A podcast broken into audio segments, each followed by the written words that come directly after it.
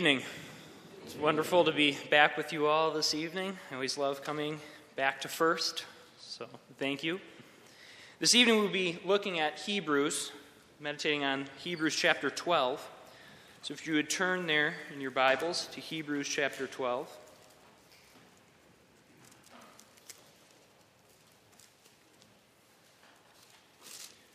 Before we read that, let's pray. Dear Heavenly Father, we thank you. We thank you that you have given us the opportunity to open your word and to meditate on it. That this is the, the word that we live on, that we need. We know that we don't always obey it. We know that it isn't on our hearts and on our minds as it should be, and yet we pray that you would continue to impress it on us. And we pray that even here. And yet we also pray that this wouldn't be an exercise for intellect that this wouldn't be that we might know your word without knowing it truly, without knowing it in love, without knowing it in practice. That it would infiltrate our very bloodstream. And we pray, Lord, that you would guard it, that you'd guard it in our lives, that you'd guard it tonight, that we would make proper application, proper understanding. And we pray this in Jesus' name. Amen. Hebrews 12, beginning at verse 1. We will be reading verses 1 to 11. And our primary focus this evening will be on verses 3 to 11, but we will read from verse 1 to 11. Therefore, since we are surrounded by such a great cloud of witnesses, let us throw off everything that hinders and the sin that so easily entangles. And let us run with perseverance the race marked out for us. Let us fix our eyes on Jesus the author and perfecter of our faith, who for the joy set before him endured the cross, scorning its shame, and sat down at the right hand of the throne of God. Consider him who endured such opposition from sinful men, so that you will not grow weary and lose heart. In your struggle against sin, you have not yet resisted to the point of shedding your blood. And you have forgotten the word of encouragement that addresses you as sons. My son, do not make light of the Lord's discipline and do not lose heart when he rebukes you, because the Lord disciplines those he loves, and he punishes everyone he accepts as a son. Endure hardship as discipline. God is treating you as sons. For what son is not disciplined by his father? If you are not disciplined, and everyone undergoes discipline, then you are illegitimate children and not true sons. Moreover, we have all had human fathers who disciplined us, and we respected them for it. How much more should we submit to the Father of spirits and live? Our fathers disciplined us for a little while as they thought best, but God disciplines us for our good, that we may share in His holiness.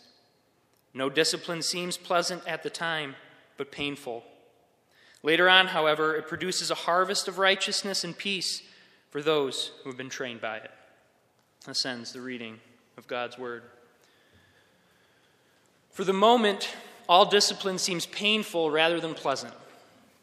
It's one of the verses we just read. For the moment, all discipline seems painful rather than pleasant. And I'm sure we can all either remember being disciplined, or some of us may be being disciplined now by our parents.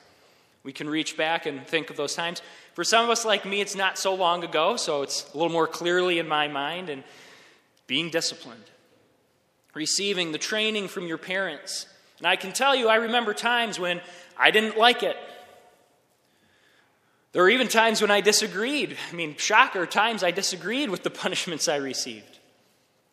But that's not right. I shouldn't have to go through that. That's, that's unjust.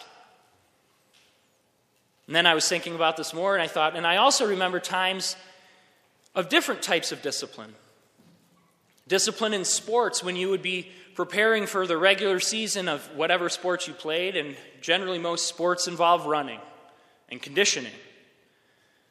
And you would be in practices maybe weeks before the season started, just running and doing drills and running back and forth, and that with coach with the whistle and another Weezer and another Weezer, and you hated it. At least I did. I didn't like running. I didn't like discipline. I didn't like training. Discipline isn't fun, is it? Training isn't fun. We don't like it, and it doesn't feel good. And yet, I think we accept discipline when we think of parents and kids. We can even accept training and discipline when we think sports. But what do we think about the spiritual realm and discipline? What about our spiritual lives? Do we accept discipline there? See, in our passage today, we are dealing with discipline, with training, with correction, with all of these things. And I wonder can we accept this? What's the Christian response in this? What this passage from Hebrews shows us is that our response to discipline is to endure. If we could summarize this whole chapter or passage, I should say, that we just read, it would be that faithful endurance comes from our Father's discipline. Faithful endurance comes from our Father's discipline. And we can start seeing that as we look a little at the background of our text. You see, Hebrews was written to a group, a congregation that was facing persecutions and trials. If you flip back a couple chapters to chapter 10, verses 32 to 34, it says, Remember those earlier days after you had received the light, when you endured in great conflict, full of suffering. Sometimes you were publicly exposed to insult and persecution. At other times, you stood side by side with those who were so treated. You suffered along with those in prison and joyfully accepted the confiscation of your property because you knew that you yourselves had better and lasting possessions. This congregation had been afflicted and persecuted. And the author of Hebrews is saying, Remember that. Remember what your response was then. Remember what happened then. He's also saying, right now, this may be what you're facing and undergoing. He wanted his audience to endure, to persevere. In verse 36 of chapter 10, he says, You need to persevere so that when you have done the will of God, you will receive what he has promised. That it's by our endurance, that's by our faithful perseverance that we will receive what was been promised. Verses 38 and 39 of chapter 10, the author says, My righteous one will live by faith, and I take no pleasure in the one who shrinks back. But we do not belong to those who shrink back and are destroyed, but to those who have faith and are saved. Constantly, this call persevere. Persevere, endure, stand firm. And then, if you would look at chapter 11, what you'd see is the famous hall of faith those saints in the past in the Old Testament who stood on faith or who acted in faith and are presented to us as examples, which then leads to the passage that we read today. And what we see in these 11 verses is the proper focus that we should have in discipline. And we see that in verses 1 to 6. We see the reason for discipline in verses 7 and 8. And then we also see the acceptance and the benefits we have in discipline in verses 9 through 11. So, first, a proper focus and discipline. Chapter 12 begins and says that we're surrounded by a great cloud of witnesses, but it culminates in Jesus Christ. See, the proper focus we are to have in, in discipline and training is to look not only to the saints and their example, but ultimately and fully to Christ. He is the author, the founder, the perfecter of our faith, the originator. And we look to him. Now, I'm sure it doesn't come as any surprise to hear, well, when you're going through trials or discipline, look to Jesus. Now, that's the right answer, but what exactly does that mean? The author of Hebrews is telling them that they must endure their own persecutions and trials as Jesus did by faith. In verse 3, it says, Consider him who endured such opposition from sinners so that you will not grow weary and lose heart. Consider what Jesus has done. Consider him and don't lose heart. And then there's something interesting that happens. When you, if you're thinking of this, this suffering congregation, and then you would think of telling them this this body of believers that is suffering and saying, You haven't resisted to the point of shedding your blood. Does that sound very comforting? How would you, how would you take that? How do you take that with your own trials? If, if someone would say to you, Your trials aren't to the point that you think they are, you haven't yet shed your blood, have you? Does it almost seem kind of heartless at first? Does, what's, what's going on here? Well, again, we're called to look to Jesus here. Because he did. He did resist to shed his blood. And we're called to do the same. But what the author is doing is he's helping them get the right perspective in their trial. It's our natural inclination to take what trials we have and to make them worse, to add to them. We could be facing a very legitimate struggle and do that. Take, for example, the diagnosis of cancer. This is, this is bad. This is a trial and a struggle, and no one would deny that. But how do we make that worse? Well, what do we do when we start looking to the future and think, well, what's going to happen to my loved ones if I die? What's going to happen when I'm gone? What are the treatments going to be like? How bad will this be? And you see, we can start doing what, what, what ifing, if you'd call it that. What if this? What if this? And making it far worse than what it actually is. Not to sugarcoat it, it's not good, but we start facing a battle that's become way beyond us.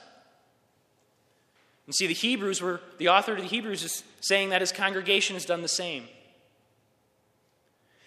Some are falling away. Some are rejecting the faith, some are leaving it, and he's saying, You haven't yet given all. And that's exactly what we are called to do. Some of them were leaving before they've even given their life. And that wasn't even required of them yet. It may not have even been required of them, and they were leaving. It's easy to lose the right perspective, but the perspective we have to keep is what we are in Christ, not only who we are in Him, but what our obligation is in Him. What we're then called to do by nature of bearing His name. As a Christian, what does that mean? Does that mean I'll get my best life now? Does it mean I seek that? Does it mean I look for that and place all of my hope in that? For the audience of the Hebrews, the persecution they faced became greater than what they thought they could bear, failing all the time to realize that the true burden had already been borne. All they had to do was run and endure in this race, endure in the faith, keep their faith in their Savior, and they would succeed. The race would be won. Don't turn back then. Don't turn, stand firm. And the author isn't discounting what they were facing, he's merely saying, This is how you face it, this is how you stand. Verses 5 and 6 continue and say, And have you completely forgotten this word of encouragement that addresses you as a father addresses his son? It says, My son, do not make light of the discipline of the Lord's discipline, and do not lose heart when he rebukes you, because the Lord disciplines the one he loves and chastens everyone he accepts as his son. This is actually a very powerful few verses. Here he's quoting from, chap- from Proverbs 3 11 and 12. And what he's actually showing us is the, the focus we have in discipline is to see that it means that we are God's children. And he says to not make light of it or not lose heart of it, and this would be to not despise and scorn God's discipline, thinking, God, why are you doing this? What right do you have to do this? I don't need this. That would be making light of the Lord's discipline. There's no reason for me to go through this. Or else the other option is to lose heart in the face of it, to think this is worse than what I can go through. What he's saying is no, both of these things are wrong. And what this actually means, the trials you're actually going through show that you're God's child. You're his children. So, mark that he actually loves us. This is completely opposite of what we would think. When we think of parents and discipline, we almost exclusively think of it as negative. We can think back and think negative, and what I mean by that is you did something wrong, and so you were punished. You did this, and so you received that punishment. There's a negative consequence, but that's not exactly what the discipline here is. It can contain that. But the discipline he's talking about here is all encompassing. It's training, its discipline, its correction, its hardships. And how do we bear them? How do we go through that properly? Well, the perspective to have is to look to Jesus. And then it's also to look to our trials and see that they're marks that we belong to God. And that's the proper focus to have in the midst of discipline. And then he moves to the reason for discipline, verses 7 and 8. Verse 7 says to endure hardship as discipline. You see, just because you're disciplined doesn't mean you're being punished. It's to train. It's, it's the, what we started with that coach analogy, that coach illustration, running a, a practice. We need our conditioning up. With what we're going to face in fighting for God's kingdom, we need to be trained. And that's hard. And so, in a very real sense, to use that illustration, God is the coach blowing the whistle. And we do have to endure another Weiser, another lap. Not always, not because He wants to do this, because He's just happy to make us suffer, but for our good. So that is one of the reasons that we undergo to grow. And you know, I think if I asked this question to you, you would all probably have the same answer. In your periods of life, when did you experience the most spiritual growth? Was it in good times and easy times or hard times? In my own short life, I know that most of my growth happened when it was a hard trial. Something I didn't want to go through and had to, and grew through it. And I know that's the case for all the saints. Not that we can't grow through good times, but when we truly grow, it's generally when we're, we're, we're, we're in trials. Now, that doesn't make us then say, Lord, bring more trials on me. But it is enough for us to endure the ones we have, to have the right attitude and perspective in it. And that's really what we want to ask. Do we see the benefit of the trials we face? Do you see the benefit of not liking your job and having to do that every day? See, depending on how you use that, you could turn that in such a way and grow through it. And it can be a trial that you're actually enduring for your faith because you're doing it to obey God. You don't like your job, but you're doing it for His glory. And thus it's sanctifying. Or what about your anxiety or the depression you might face? Does that trial become something that makes you turn to God even more? Verses 7 and 8 with saying, God is treating you as his children, for what children are not disciplined by their father? This is very true. What kids are not disciplined by their father? Well, the ones who aren't have parents that don't love them, or at least don't know how to express it. Even our children know this. We know this for our children that if you really love them, you discipline and train them. Because if you don't, that shows you don't care about them. If you did, you wouldn't let them get away with what they do. You wouldn't let them do these things that are destructive to themselves. And you would also make sure they experience pain. That you allow them to go through things that they don't want. And it's the same for us. To be allowed to go through things that we don't want to go through for the greater good meaning by that God's glory and our growth, and drawing nearer to Him. And do you hear this? Do you hear this? That this is completely opposed to what we think and yet exactly what we need.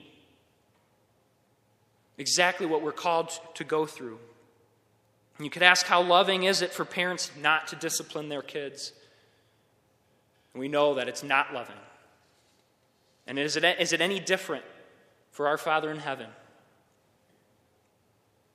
We can experience discipline for many different ways. You can look in God's Word and see this. David experienced a type of discipline because he committed a sin. He committed adultery, he committed murder, and he was disciplined for it. He lost his own son, his family was in shambles, and this was a corrective measure for David. He had been going where he shouldn't, and, and our Father, who loved him, intervened and corrected this problem. You can think of Job. Job didn't do anything wrong or anything to warrant, in that sense, a punishment or a correction. But what he experienced was for the greater good of God's kingdom, for God's name, and for his own good. Ultimately, he grew through it, he was sanctified through it. And then you can think of Paul. Paul, who had this thorn in the flesh and prayed repeatedly for it to be removed, and it wasn't. And I think we all can relate to that. Constant prayers for something and it's not removed. And we might think, why? And this is exactly where the devil would come in. This is exactly where our doubt would come in and say, You see, God must not love you. You're praying and He doesn't answer you.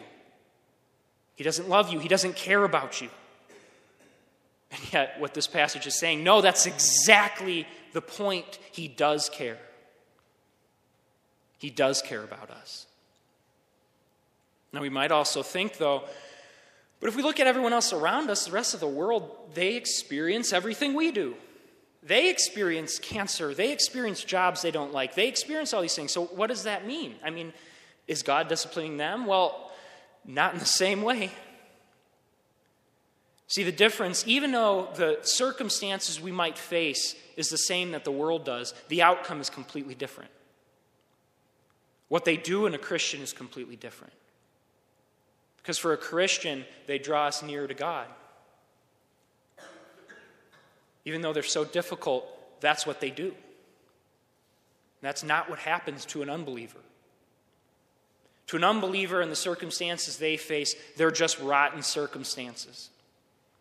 Maybe they're punishments from God, but they're not a corrective measure in the sense that it's a loving father reaching out to them and saying, I'm going to allow you to go through this because in the end, it will result in the good of the kingdom and in your own good. And that's what this passage is saying. We have such a Father. When you think about being a child of God, this is truly amazing. He cares enough about us to do this. What's interesting about the analogy of parents and kids is that no one has the same right to discipline the child as the parent does. And God reserves that right for us because we're His. He possesses the right to do this, and it shows how much He loves us. And this is the reasons for discipline, people of God. This is why we go through them. This is why we are trained.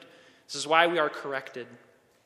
But you see, the secret to endure in this discipline, the secret to stand firm, what the author of Hebrews is trying to get them to do is ultimately trust. And I would say, people of God, do you trust in the Lord's discipline? Do you trust it? Let me tell you, that's not easy. That is hard.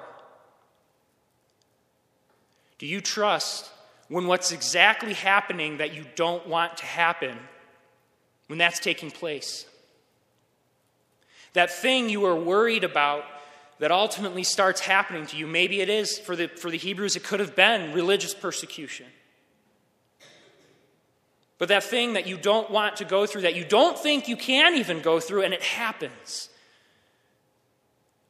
Or and it's prolonged. There's no end in sight. Do we trust? The way we trust is to see Jesus is to see what he endured. And you'll see that, and we'll see that this Friday and Good Friday and what happened. He endured to that point. He experienced hell. So we don't have to. So, what we have to do is respond and walk in his footsteps. You see, we need to understand the difference between Jesus as our example and as our substitute. Jesus is our example is yes, we, we act like he does. But we understand by that that by our actions, even by our enduring through hardships, that doesn't mean we're saving ourselves. It's mean, it means we're already his, we're already saved, and we're walking as he did to be sanctified. So, this is the reason for discipline. Discipline that in verse 8 makes it clear all God's children will go through. You cannot escape it, nor should we desire to. We don't look for them and want them. But when they come, we make the most of them, trusting in God. Third, we move to the acceptance and the benefits of discipline in verses 9 and 11. Basically, we could ask, what do we gain by it? And we've already touched on this, but what do we gain by this discipline? What do we gain by all that's happening here? Verse 9 says, Moreover, we have all had human fathers who disciplined us, and we respected them for it. How much more should we submit to the Father's spirits and live? Now, this makes it's a great argument. It's logical, it makes sense. If we're willing to accept the discipline of our earthly parents, understanding why they have to do that, we must be willing to undergo our Father's training and our Father's discipline. But then look what it says it says, How much more should we submit to the Father's spirits and live? Through this enduring, at the end of the line, at the end of our struggle here on earth, the end of our trials is life. The end of shedding blood is life. That's a great mystery of what the cross is. Through death came life, through burial came resurrection. Through God's discipline came our salvation. This is what we can't miss that our trials are not because God doesn't love us, they're because He does. This passage says that God is treating us as sons, He's treating us as His children. He's treating us like He treated Jesus. Earlier in Hebrews chapter 5, verse 8, in speaking about Jesus, it says, Although He was a son, He learned obedience through what He suffered. Obviously, we know Jesus didn't need to re- learn obedience in the sense that he was a sinner. But he did learn obedience through being, through suffering, through discipline. And he endured to the cross. Remember, that is our example, and that's him as our substitute. Not just as our example, but as him who accomplished what we couldn't. And thus, what we're called to do is to trust. And the result and the benefits of discipline is that we gain in our likeness to Christ and in his image. We gain holiness, our passage says. In verse 11, it says that it produces a harvest of righteousness and peace. How odd to think that through pain and trial comes righteousness and peace. But that's what happens. See how God's word and his wisdom is so counterintuitive to what the world's is. See the different perspective this gives us on everything we face. This makes us willing and ready to undergo what we are because we will not gain in righteousness and peace unless we go through this. We must. The Lord disciplines the one he loves. And this discipline is no longer punishment for God's people. Christ bore that. This is just training. This is love that we receive, not judgment. And so, what about today? I haven't addressed this question yet. You may be thinking it. The context of the Hebrews is that they're going through persecutions for their faith. Can we really apply all these things that we're going through to that? Can we apply something like that's such a noble cause, we think? It's for faith, but what about our sometimes what we think is insignificant things. Is this passage really talking to those things?